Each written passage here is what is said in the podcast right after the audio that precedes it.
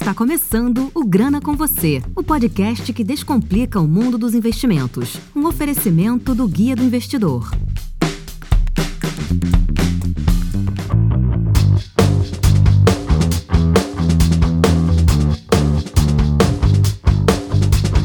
Está começando mais um episódio do Grana com Você. E dessa vez a gente trouxe um convidado super especial para falar com a gente aqui de inovação no setor financeiro, né? Mais especificamente para falar do Open Banking, né? Porque muita gente ainda nem, nem tem ideia ainda do que, que é o Open Banking e o quanto que ele vai revolucionar o setor financeiro no geral. E assim, nada melhor do que uma pessoa do setor financeiro, do setor de investimentos, para poder conversar com a gente. Então vou, vou apresentar aqui rapidamente. Eu estou com o Guilherme Assis, que é C E O do Gorila, que é um aplicativo sobre que, é, que faz gestão de carteira, de portfólio. Mas eu vou deixar para ele se apresentar melhor para a gente aqui, contar um pouco da história dele. Fala, Guilherme!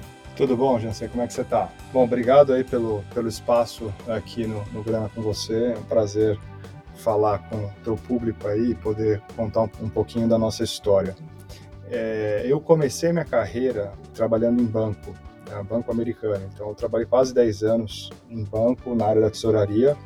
É, primeiro uh, no, no Morgan Stanley, depois na Goldman Sachs. E aí, em dois mil e nove, eu, eu voltei para o Brasil e, e fundei uma gestora, que hoje é a Iporanga. Né? Eu ainda sou sócio da Iporanga, estou no comitê de investimento do, do fundo de Venture Capital, né? Que é exatamente um fundo que acaba lidando bastante com inovação, com empresas de tecnologia. E, mas, quando eu fundei Iporanga, junto com os sócios aqui, é, a gente sempre teve uma vontade de empreender também, é, especificamente nesse mundo de investimento que, que é da onde a gente veio, né? É com o que a gente trabalhava lá é, é nos bancos.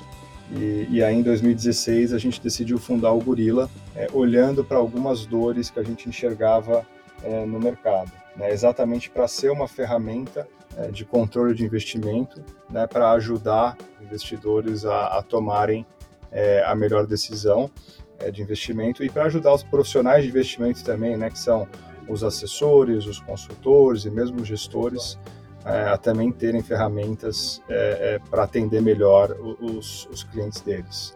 Né? Então, foi, foi daí que nasceu o Gorila, acho que foi desse, dessa nossa experiência e envolvimento com o mundo de tecnologia. Né? Acho que dentro da Iporanga a gente investiu em mais de setenta empresas, né, em diferentes setores ao longo, enfim, desde dois mil e onze, né, que foi quando a gente começou a fazer os investimentos. É, a gente aprendeu muita coisa, né, com as, com as, com as empresas que deram certo, também com as empresas que deram errado. Acabamos nos envolvendo bastante nesse ecossistema e aí a gente quis trazer toda essa bagagem que a gente construiu, né, para melhorar a vida do, do, do, do investidor. Né? E, e aí de lá para cá, de dois mil e dezesseis, a nossa visão sobre o que é o Gorila também é, evoluiu, né?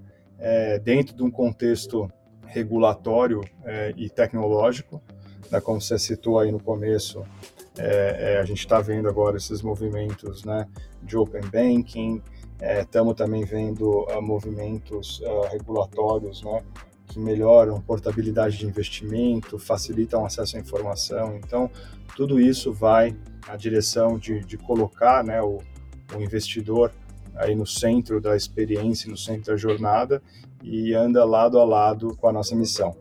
Eu tentei resumir aqui, Janssen, não sei se eu consegui, mas esse é um pouquinho da, da nossa história aqui e, e do porquê que a gente resolveu uh, fundar o Gorila. Muito bom, deu para entender um pouco aí, saber que você tem bastante background aí dentro do, do sistema, já, já conhece o sistema financeiro, né, como que funcionam É, os artifícios do mercado também, é, mas assim, para a gente começar aqui o podcast mesmo, queria que você explicasse o que é, que é essa palavrinha em inglês que a gente ainda, muita gente ainda não sabe, o que é, que é Open Banking, né? O que é que isso, isso vai mudar para o usuário final.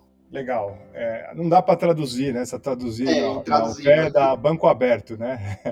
É, mas, assim, tentando resumir é, como a gente enxerga o Open Banking no Brasil, que talvez seja um pouco diferente, talvez, de, de outros países, é, ele é um arcabouço regulatório é, e tecnológico que vai permitir que a informação seja trocada, é, informações e alguns serviços, né, sejam trocados entre É, instituições financeiras, né, e com acesso a essa informação é, sempre com a anuência do cliente, parte do pressuposto também que a informação ela é do cliente, né, com a anuência do cliente, é, essas instituições conseguem oferecer melhores serviços, melhores preços. No final do dia, isso aumenta, né, a competição do sistema financeiro como um todo. Então, acho que o Open Banking é esse arcabouço regulatório e tecnológico. Diferente do Pix, que foi um evento que aconteceu ali, né, que é, um, é uma ferramenta mesmo para você poder é, transferir dinheiro, né, vinte e quatro sete instantaneamente, o Open Banking é, ele é mais comparado ao que era a internet, eu acho, no, nos primórdios. Ele é um conjunto de regras e, e de, de protocolos, né, de, de troca de informação, É, que permitem que ferramentas e novos modelos de negócio a, sejam construídas em cima dele.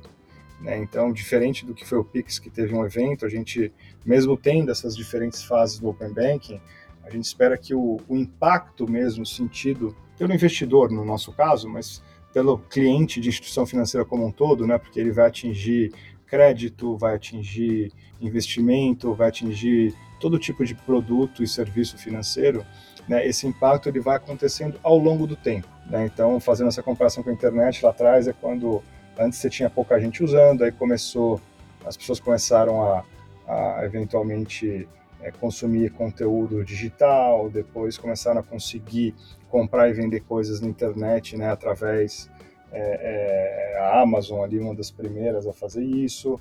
Né? Aí, até a gente chega hoje, né, onde tudo que a gente faz passa pela internet. Então, assim, toda, toda esse, essa evolução, ela aconteceu em cima da internet, mas quando a internet começou, o impacto não foi sentido de cara.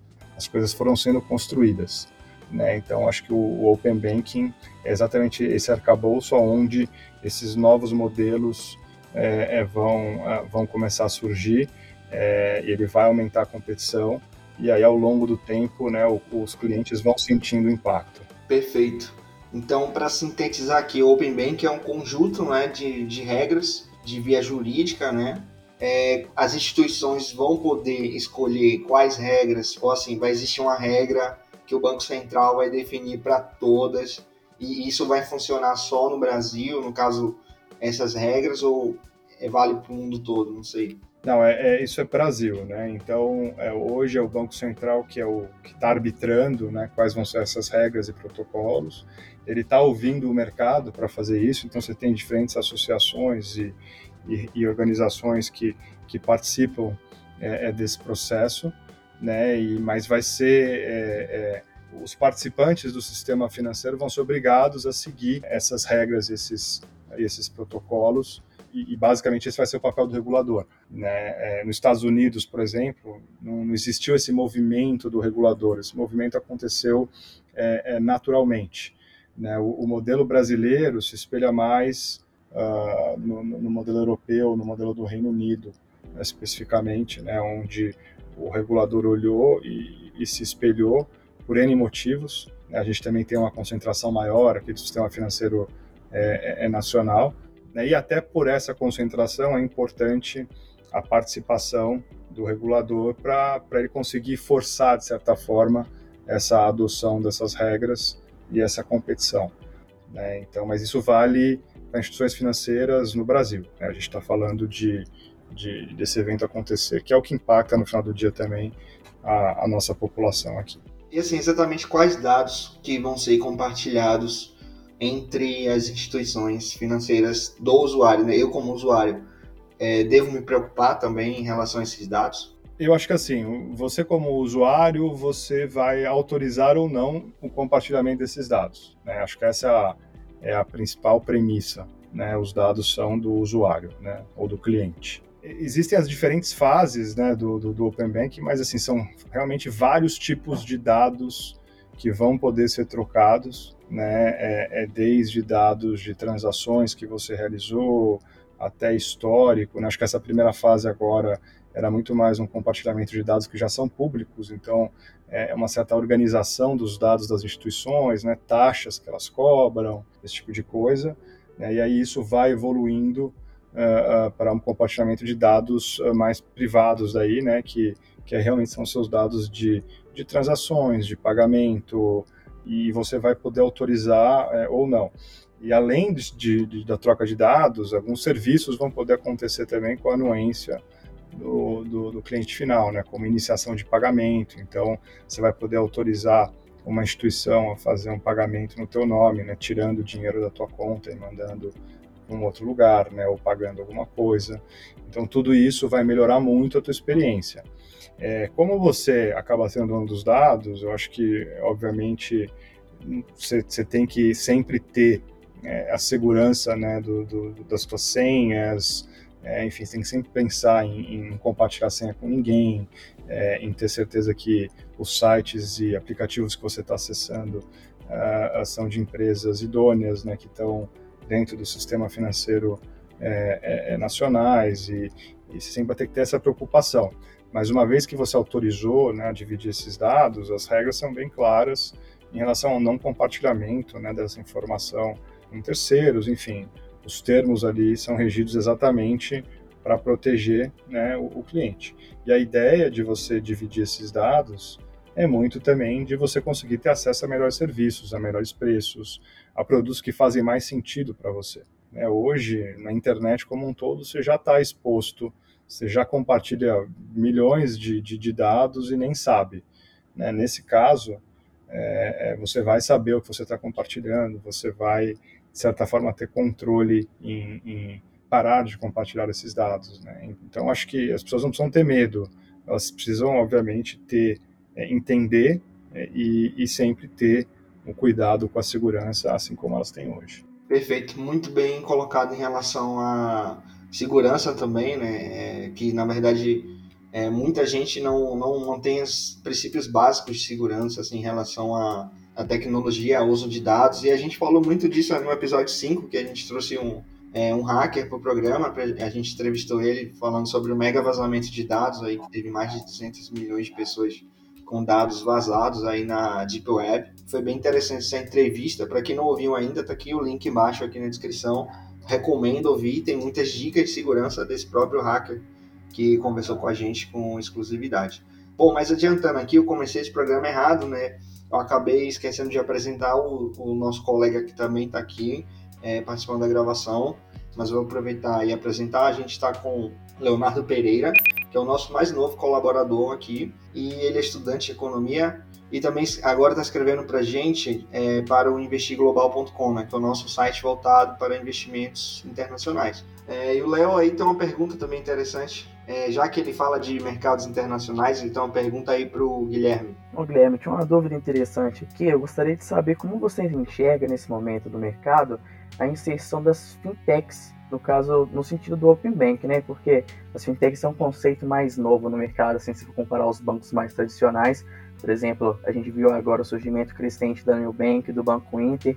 Como você consegue ver a integração dessas fintechs a esse sistema já estabilizado? Legal. É, eu acho que no final do dia, é, a fintech é, é uma empresa como qualquer outra, né? Eu acho que é, e que tenta talvez usar, usar a tecnologia para poder criar novos modelos, né, ou alavancar modelos de negócio.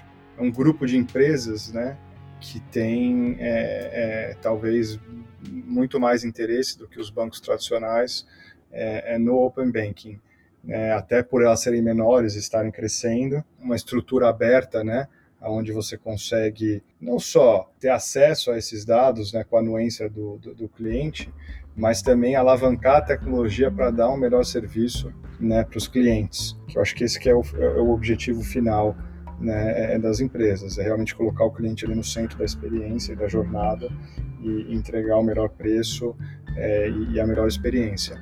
Então, eu acho que as fintechs, né, nesse sentido, têm muito interesse em fomentar essa...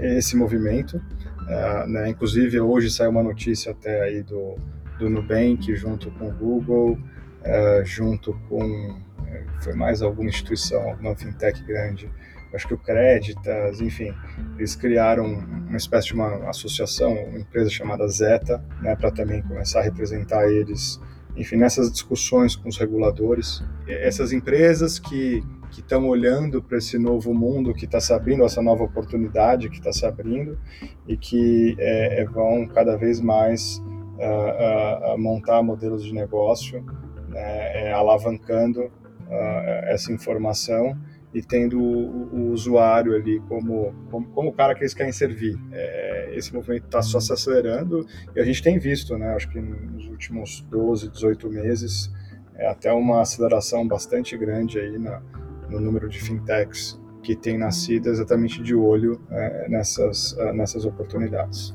Legal, legal. Também como o Janssen estava comentando sobre o mercado internacional, você acredita que esse Open Banking a gente pode conseguir fazer um programa de integração internacional? Por exemplo, uma empresa, um banco brasileiro conseguir puxar um cadastro de um banco americano e fazer essa integração. Você acredita que isso seja possível? Não, eu acho que ainda a gente não está nesse, nesse nível de integração é, global. É, eu acho que isso talvez demore um, um pouco mais.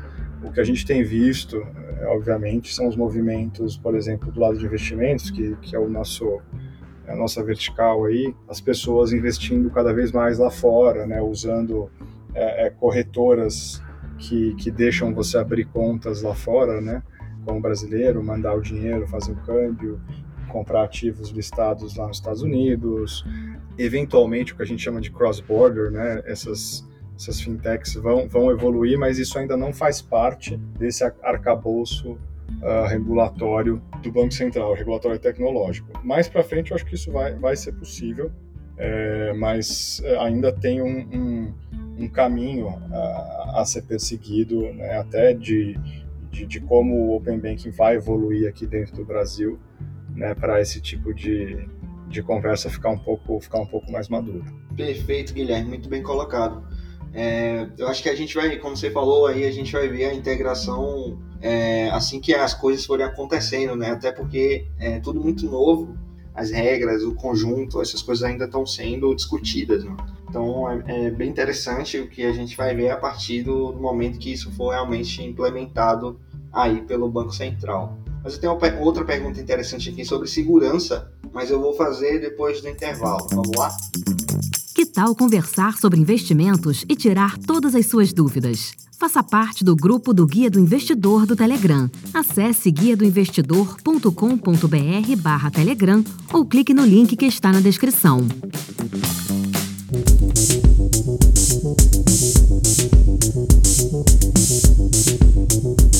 Bom, de volta aqui ao programa, Guilherme, gostaria de te perguntar o seguinte, em relação à segurança.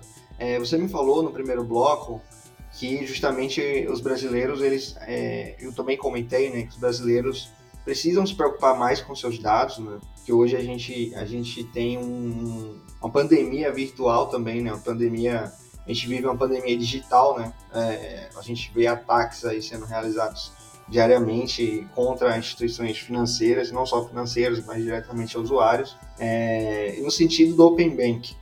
Quais, qual será o ambiente tecnológico que esses dados é, em si vão circular? Né? É, é uma coisa que a gente precisa se preocupar?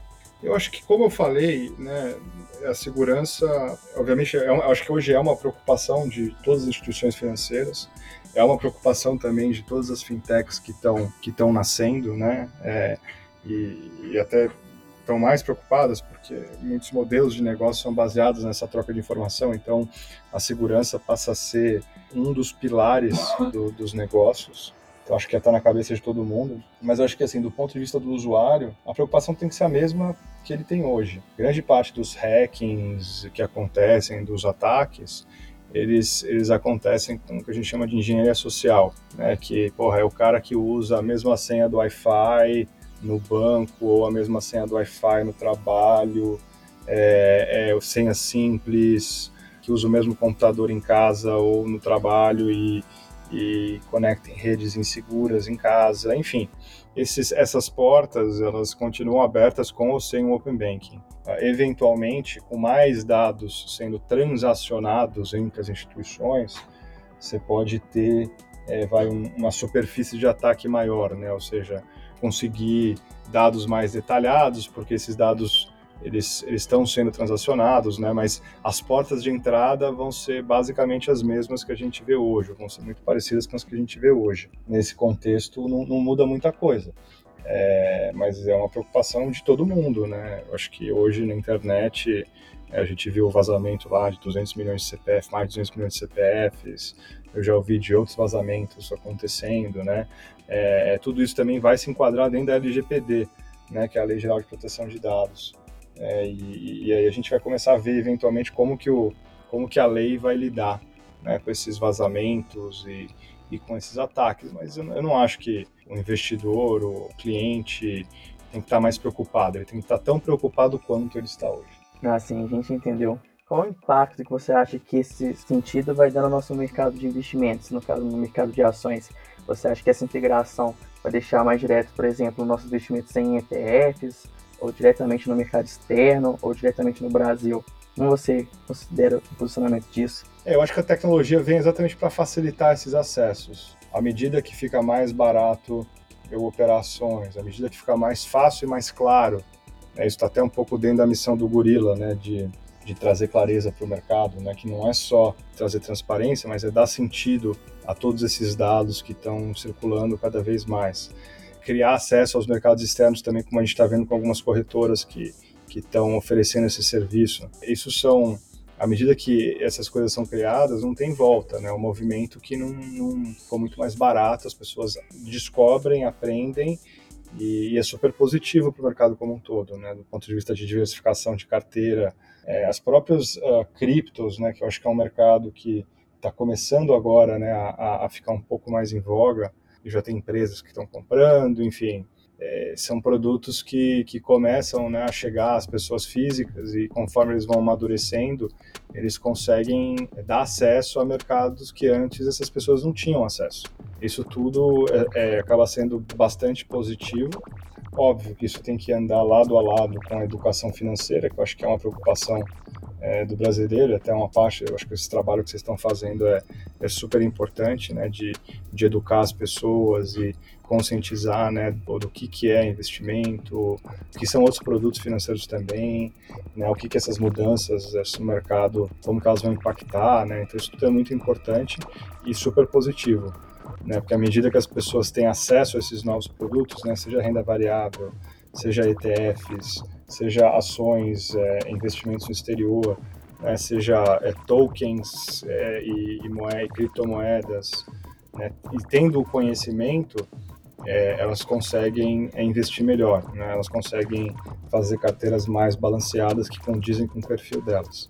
E, e, com, e essa estrutura, depois de criada, não volta atrás. É, as pessoas aprendem, usam, e esses benefícios é, é, é, vão, vão sendo colhidos ao longo do tempo. Esse sentido do, do Open Bank, ele também ele traz consigo essa fonte de compartilhar as informações. Por exemplo, as empresas tendo acesso às informações das famílias, elas podem até mesmo ajustar um pouco sobre o que a família está passando naquela situação. Para uma família ter um controle financeiro um pouco mais desregulado, você falou muito sobre essa questão da educação, que também a gente já aborda no site, que pode dar um aconselhamento mais direcionado a essas famílias, já que essas informações podem ser, entre aspas, públicas, né?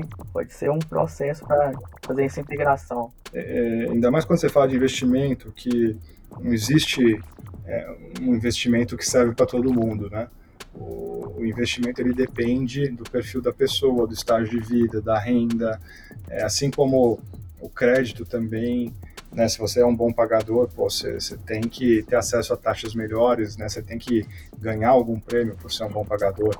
Né, então, é, é, é tudo isso, à medida que você tem essa troca de informações, passa a ser bastante importante e positivo para o consumidor, né, pro cliente. Interessante, Guilherme. Eu queria aproveitar e perguntar até como você, como o C E O do Gorila, falando um pouco sobre a sua própria ferramenta. Os usuários, quando se cadastram nela, de fato tem que compartilhar ou aceitar compartilhar dados. No caso, é, você vai fazer a sincronização da carteira, elas precisam compartilhar dados da B três, no caso do C, com vocês, não é isso?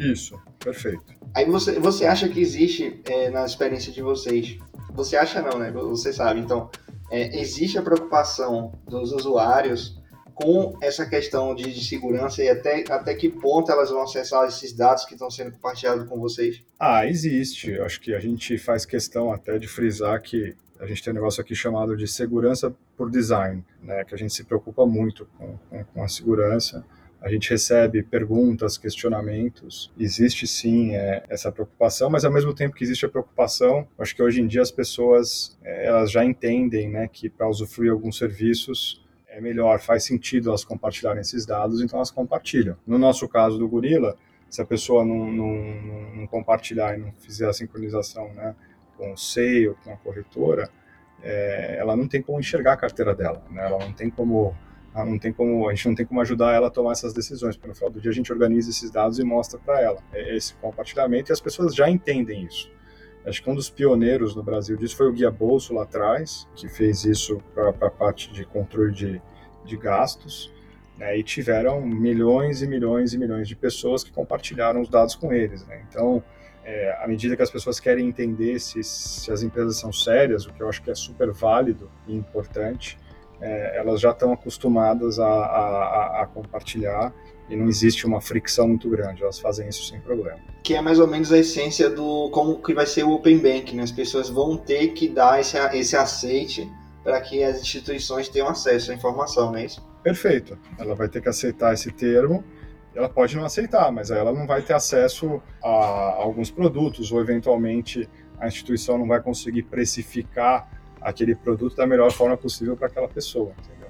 Em relação ao Pix, é... O que, que você acha, assim, que, é, como, como foi a chegada do Pix, na sua opinião, a adesão, né? Que eu, é, pelo menos que a gente está vendo aí, está tendo uma grande adesão, é, mas você acha que o Pix foi uma espécie de, de teste ou preparação para o Open Banking, para testar essa, essa adesão de, é, a novas ferramentas, tecnologias também? Não, eu acho que não. Uma coisa não tem a ver com a outra, né? Eu acho que o Pix, realmente o que você falou, foi um sucesso em termos de adesão. Eu, como usuário, adoro, acho que funciona muito bem. É, é muito mais fácil saber o C P F de uma pessoa, o telefone, o e-mail, do que ser agência, conta, banco e C P F, né? Você consegue fazer transferências em fim de semana, qualquer horário, né? Então, realmente é, é muito, muito útil e tem funcionado muito bem. Eu acho que faz parte, né, o Pix faz parte de uma agenda é, do regulador, né, de, de realmente aumentar a competição e melhorar, enfim, a experiência e os preços, né, para a população em geral. Essa agenda já vem há um bom tempo e acho que o regulador no Brasil vem fazendo um excelente trabalho em, em implementando isso de maneira tempestiva, é, levando em consideração os riscos, os riscos que existem, né, e a, a parte da segurança.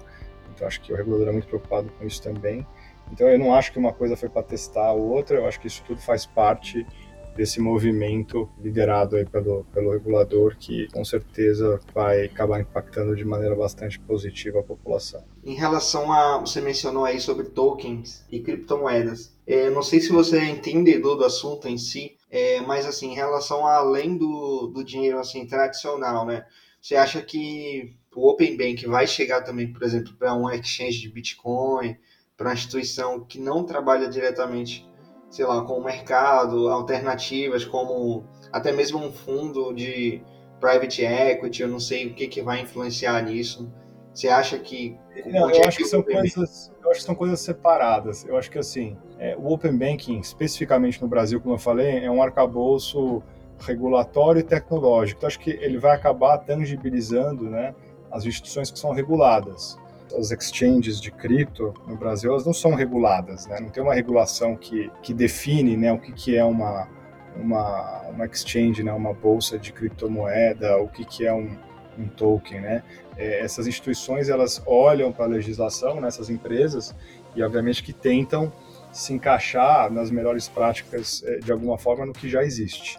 Então, eu não acho que o Open Banking impacte isso, e acho que até pelo contrário, eu acho que essas fintechs de, de cripto, exchanges, acabaram saindo na frente no Open Banking. Por exemplo, no Gorila, a primeira integração que a gente fez foi com o mercado Bitcoin. Por quê? Porque já era uma empresa de tecnologia e elas já tinham as A P Is abertas para você poder trocar informação com elas, né, se o usuário permitisse. É, então, de certa forma, é, elas não precisaram esperar a regulação, nem o regulador forçar É, nada, é, isso já aconteceu meio que naturalmente, né? Então, é, acho que é, elas saíram na liderança é, é, nesse sentido. Então, eu não vejo o Open Banking impactando uh, esse espaço, né? Assim, de, de cara. eventualmente mais para frente, conforme a regulação avance, eventualmente se ela começar a entrar dentro, né, dessas, uh, uh, dessas instituições, aí provavelmente elas vão ser contempladas no Open Banking, mas por enquanto não é algo que está é no horizonte. E falando especificamente de token, que você falou fundo de private equity, essas coisas, eu acho que, que tem um potencial gigantesco, né, esse mundo do, do, dos criptoativos, né? Eu acho que o, que o que vai segurar um pouco o desenvolvimento desse mercado realmente é a regulação, né? Mas mesmo sem regulação, é, já existem é, é, caminhos que estão sendo seguidos por um, algum desses players, né? É, para dar acesso, é, né, ou a ativos ilíquidos, É, ou a consórcios, ou o que eles chamam de utility tokens, né, que são é, tokens que têm algum tipo de, de uso. Enfim, é, a gente vai, obviamente, ver isso evoluindo e, ao longo do tempo, é, eventualmente, se esse mercado, que eu acredito, né, ganhando, ganhando importância, volume e tamanho, o regulador vai começar a olhar para isso e vai começar a ver, né, como que essas figuras se encaixam e criar uh, regulações para tornar isso, vai, é, para colocar embaixo do guarda-chuva dele, né? Mas esse eu acho que é um processo um pouco mais lento. Muito legal, e assim, queria parabenizar a iniciativa de vocês de tomar frente de integrar um exchange, né? Para quem não sabe, eu tenho uma história com cripto forte, né? É, sou fundador também do Guia do Bitcoin, e assim, é, a gente que está dentro do meio de cripto e conhece mais tecnologia, a gente sabe que o mercado, muita gente ainda tosse assim, o nariz para as criptomoedas, para blockchain, muita gente ainda tem é, critica, né? Ainda tem aquela, aquela coisa retrógrada na cabeça, como se, sei lá, como se ah, tudo é uma bolha, e não é bem assim, entendeu? Então, assim, eu acho que realmente vocês foram um dos primeiros, ou o primeiro a, a integrar é, um exchange para poder ter na carteira. Isso é bem legal, essa iniciativa. E aproveitando, já perguntando, vocês têm intenção de integrar outras exchanges ou até ferramentas, sei lá, de repente a Binance lá dentro do Gorila? Legal que você perguntou, a gente estava falando disso essa semana. A gente tem interesse sim, inclusive a Binance é uma que a gente está olhando, é, que a gente sabe que tem bastante gente que usa lá também, né? No, no final do dia a gente vai querer estar integrado com o maior número possível de players, seja eles, né, de cripto, seja é, corretoras, bancos, cobrindo o universo aí que as pessoas uh, acabam tendo no portfólio. Esse que é o nosso intuito, então a gente quer, quer fazer isso sim. Cara, muito legal mesmo. Você também poderia dar um parecer aqui para o pessoal que não está muito familiarizado com o conceito de Open Banking? Quais são as empresas que vão começar a atuar nesse, nesse, nesse início no Brasil? Ah, legal, assim, tem muita. Não, consigo, não conseguiria listar, né? Mas... as principais. Não, eu, eu acho que assim, tem algumas coisas, né? Todo mundo que participa do, do, do sistema financeiro nacional vai ter que, que se adequar às regras do Open Banking, né? Então... no final do dia, o Open Banking no Brasil ele vai ser um pouco forçado pelo regulador, né? Acho que esse é o processo que a gente está passando agora. Então, todo mundo vai ter que participar. Tem algumas instituições que estão se antecipando, e alguns modelos de negócio, por exemplo, como o nosso, né? A gente está se antecipando ao Open Banking, né? O Open Banking ainda não é uma realidade, né? Mas a gente já fez integração via A P I com algumas corretoras, com os exchanges de cripto. Isso é uma antecipação nesse movimento, né? E aí você tem, enfim, em outras esferas, você tem o Guia Bolso, você tem a Credigo também, que é uma empresa até que é parceira nossa é, em algumas integrações que a gente faz. Uh, você tem a Belvo, uh, você tem a Quanto, que é uma empresa que é investida pelo Itaú e pelo Bradesco, é, que também está entrando nesse mundo de Open Banking para oferecer é, esse, tipo de, esse tipo de serviço de troca de informação, né? Mas fora essas, eu não estou mencionando aqui milhares, tem N outras, né? E cada uma está olhando um modelo de negócio diferente, né? O mercado ainda não está lá, o mercado está sendo criado, né? Então tem várias ideias de modelo e essas coisas estão sendo testadas e, e as pessoas estão se antecipando, né? Então acho que esse que é o, é, é o, é o que a gente está enxergando hoje no mercado. Muito legal, muito bem explicado assim também, definido no geral. Mas assim, para encerrar aqui o programa, na sua experiência, é, Guilherme, como gestor e também no mercado financeiro, toda essa bagagem que você já carrega de ter trabalhado em bancos internacionais, de, até hoje, que é a fundação do Gorila, né? A gente queria que você deixasse uma mensagem aí para os investidores iniciantes, é, principalmente agora, em um momento de, de muito diferente de tudo que já aconteceu. A gente está no meio de uma pandemia, é, os ativos estão se comportando de uma outra forma, o mercado, né, de uma outra forma, é, tem, muito, tem muito risco, assim como também tem muito burburinho no mercado, né? Então, assim, é, para o investidor iniciante que chegou agora, qual é o seu conselho? Acho que o primeiro é, tenha a reserva de emergência. Acho que todo mundo fala isso, mas isso é muito importante. O segundo é, a maior parte do retorno de, de, de longo prazo, ele vem da alocação que você faz nas diferentes classes de ativos.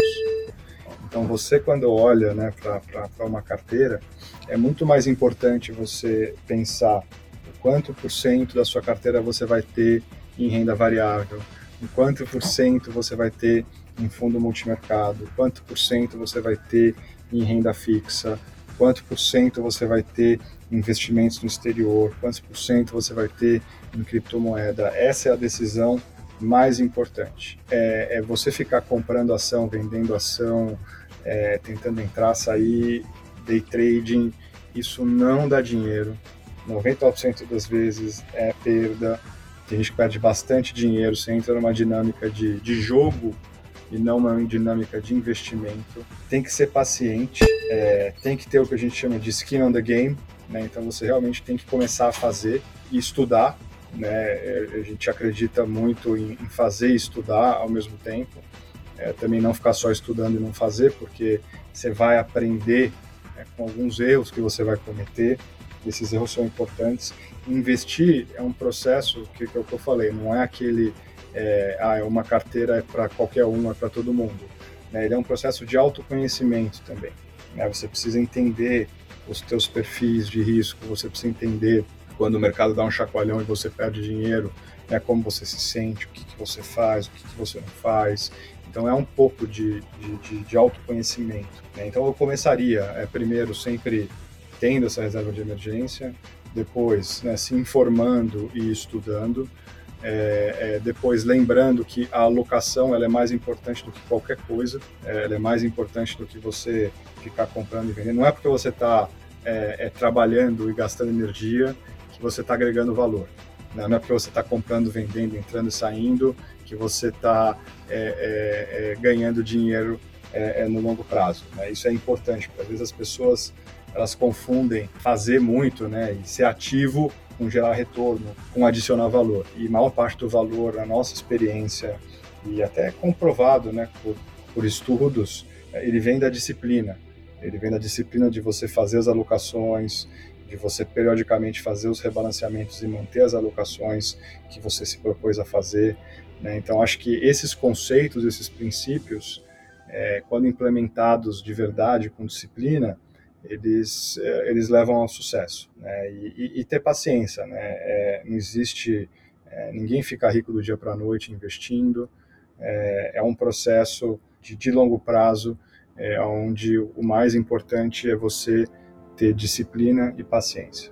Então acho que essa que é a mensagem. Você está de parabéns aí e obrigado, né, por deixar essa contribuição para os nossos ouvintes aí. Agora você falou em compra e venda, é, e me surgiu uma curiosidade. Vou deixar aqui com uma última pergunta mesmo. Bom, vocês aí no, no Gorila, você, vocês têm mais... Eu não sei se vocês têm acesso também, né? Eu tô te perguntando, mas você não precisa responder também.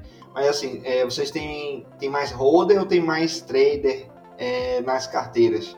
É, tem de tudo. As pessoas que usam o Gorila ainda têm um viés de renda variável, né? Mas é engraçado que as pessoas que têm mais renda variável geralmente são as pessoas que têm menos patrimônio. As pessoas que têm mais patrimônio, elas acabam seguindo mais essa disciplina e essa lógica de alocação em diferentes classes de ativo, mas é, é um pouco essa distribuição que, que a gente falou. E, e aí o legal, assim, a nossa missão aqui até é, à medida que a gente consegue fazer as pessoas enxergarem aonde elas estão ganhando, aonde elas estão perdendo dinheiro, é, isso é um processo de educação também. Quando a pessoa enxerga isso, fica mais fácil dela ver onde errou e onde acertou, e por que que errou e por que que acertou. O, o nosso perfil é... é ele é distribuído uh, dessa forma e, óbvio, o nosso intuito aqui é, é cada vez mais é, levar, né, as pessoas para esse lado mais de diversificação, é, é mais de entender a carteira e de se entender também, né? Então, acho que esse que é o, o, o que a gente enxerga aqui no Gorila. Muito legal. Assim, quem não conhece, vale a pena é, conhecer o Gorila. o aplicativo. Vou deixar também o site aqui na descrição de vocês. É uma ferramenta muito boa para quem procura controlar a carteira aí, né? Vale a pena usar e, e dá uma diferença danada assim na, na gestão do seu portfólio, né? Eu acho bem bacana, e não é, eu não estou fazendo jabá não, aqui é experiência Obrigado. De usuário mesmo. Obrigado, gente. Esse foi mais um episódio do Grana com Você, agradeço a sua participação, Guilherme, e deixo aberto também para você vir, vir participar com a gente de outros episódios. Não, combinado, é só marcar. Obrigado pelo espaço aí, Janssen, obrigado, Leonardo, e parabéns aí pelo trabalho de educação que vocês estão fazendo, que ele é bastante importante. É isso aí, obrigado, Leonardo, também, a participação. Nada, sempre um prazer. É isso aí, pessoal, até a próxima.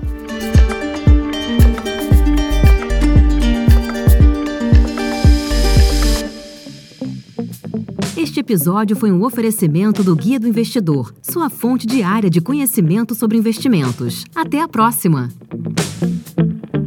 Todo investimento representa riscos. Antes de negociar ou realizar qualquer investimento, faça o devido estudo. Os conteúdos produzidos pelo Guia do Investidor são para fins informativos, não podendo ser considerados como recomendação de investimento.